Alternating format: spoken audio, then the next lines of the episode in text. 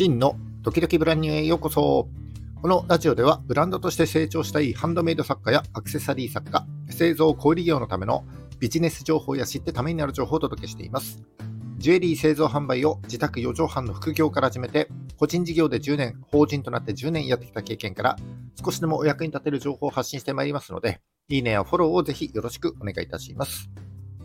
11月10日金曜日の放送です。ぼちぼち全国各地でクリスマスツリーやイルミネーション点灯式なんかが行われて、いよいよクリスマスモードに突入といったような街の雰囲気ですね。皆様いかがお過ごしでしょうか？今日のお話は、えー、昨日に引き続きインスタの話になります。インスタのストーリーズのお話でちょっとですね、ある実験をしてみたので少しシェアしたいなというふうに思います。その実験とは、ストーリーズのスタンプを変えてみたら閲覧数がなんと3倍になったというような実験です。まだ1回しか実験はしていないので、正直再現性があるかどうかというと、同じ条件で何回もやってみないと判断が難しいところではありますが、明らかに今回目に見えて結果が違ったので、えー、少しお話しさせていただければなというふうに思いました。ストーリーズの閲覧数が上がることによってエンゲージメントが高まって、えー、ゆくゆくはフォロワーの増加につながっていくと思います。ぜひ、えー、今回の話を参考にしていただいてお試しいただければ幸いでございます。それでは、ラジオドキドキブランニュー今日も最後までお付き合いください。よろしくお願いいたします。はい。今日はインスタのストーリーズの閲覧数がなんと3倍になったという話になります。本題に入る前にちょっとお知らせです。僕が運営しているウェブサイト、ジュエリークラフトでは、現在新しいコミュニティ、クラフトリエというのを立ち上げようとしております。ジュエリー制作を学びたい人と、その気持ちを応援したい人が気軽につながれるような場になって、えー、古くから続く日本のジュエリー制作文化と技術の継承、その下支えの一端を担えるような、そんなコミュニティになってくれればいいなというふうに、え願っております。現在、若干名の方に先行してご参加いただいておりまして、えー、不具合がないかどうかというのと、僕が思っているような利用がなされているかどうかということを確認するためにも、今ですね、試験的な運用段階というような感じになっております。一般的に公開するまでまだちょっとね、時間がかかりそうですが、今しばらくお待ちいただければと思います。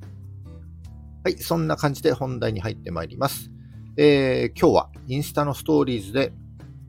えー、とある実験をしたら閲覧数が3倍になったよというお話になります。で、その実験とは、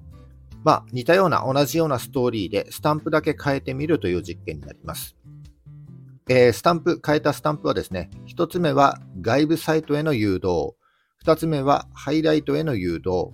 最後にハッシュタグをつけただけのこの3つですね。まずですね、僕のインスタはフォロワー数が今1200人ぐらいです。はい。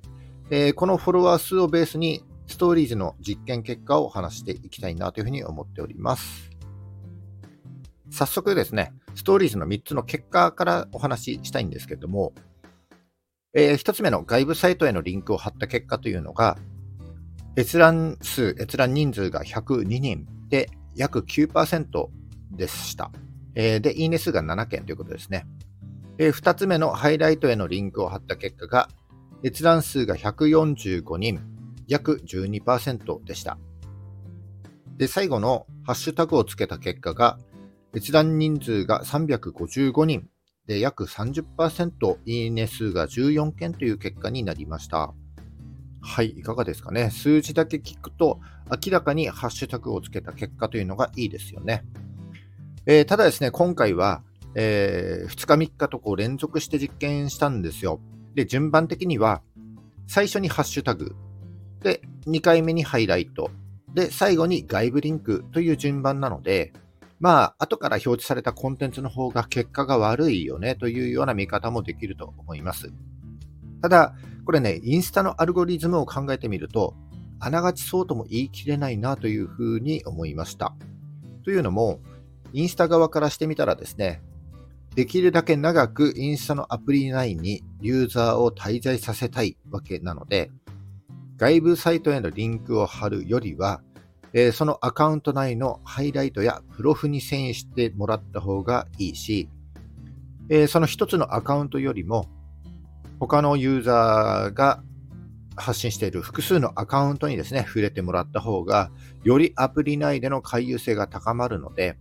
えー、ハッシュタグの方を露出させたいよねということになります。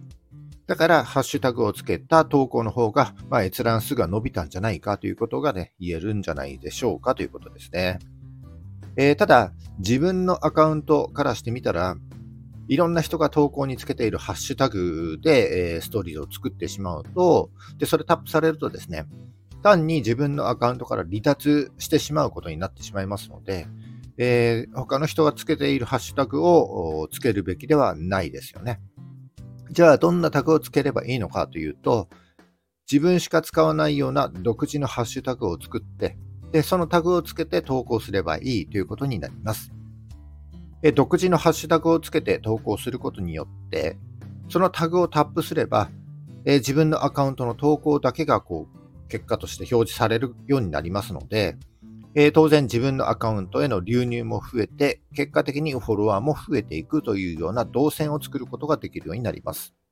で、さらに、そのタグがですね、自分のブランドのお客様も自分の投稿で使えるような、お客様自身の投稿で使えるようなタグだと、えー、そのお客様の投稿が UGC コンテンツ、UGC コンテンツ言い方変ですね。ユーザー生成コンテンツになれば、えー、自分のアカウント以外にも動線が貼れるという結果になります。えー、例えば僕のブランドはケルヒという独特な名前なので、えー、そのブランド名のタグをつけたり、あるいは、えそのブランド名に単語をつけて、例えばケルヒ作品とかケルヒの指輪みたいなタグなら、えそのタグはですね、自分のブランドかお客様だけが使っているタグということになると思います。えそんな風に独自のハッシュタグを考えて、ぜひ投稿につけてみていただければなというふうに思いますね。えー、お客様にもこのタグをつけて投稿してくださいねみたいな感じで、えー、お願いするとなおいいかもしれません。今回はですね、えー、こう2、3日連続で実験したということもあるので、まあ、また日にちを改めて全く同じストーリーズのコンテンツを用意して、えー、今回の3つのスタンプをですね、え、試してみていきたいなというふうに思っております。このストーリーズはリールやフィードと違って24時間で消えてしまうという大きな特徴があります。そのストーリーズの閲覧数が増えるということは、え、ストーリーを見た人とのエンゲージメントが高まるということですので、えそのフォロワーのフォロワーだったり、そのフォロワーと似た興味関心を持った人のフォロワー外に、えリーチしていくということになっていくわけです。え24時間で消えるので、皆さんも気軽に試せると思います。ぜひやってみてはいかがでしょうか。え今日はですね、インスタのストーリーズの閲覧数が、え3倍になったというお話をさせていただきました。えー、今日の話が少しでも役に立ったためになったと思った方は、いいねをお願いします。えー、聞いたよという印で、いいねボタンをポチッと押して残して書いていただけると非常に嬉しいです。今後も頑張って配信してまいります。よかったらフォローもぜひよろしくお願いいたします。はい、じゃあ週末ですね。ラジオドキドキブランニュー次回もお聴きください。それじゃあ、バイバーイ。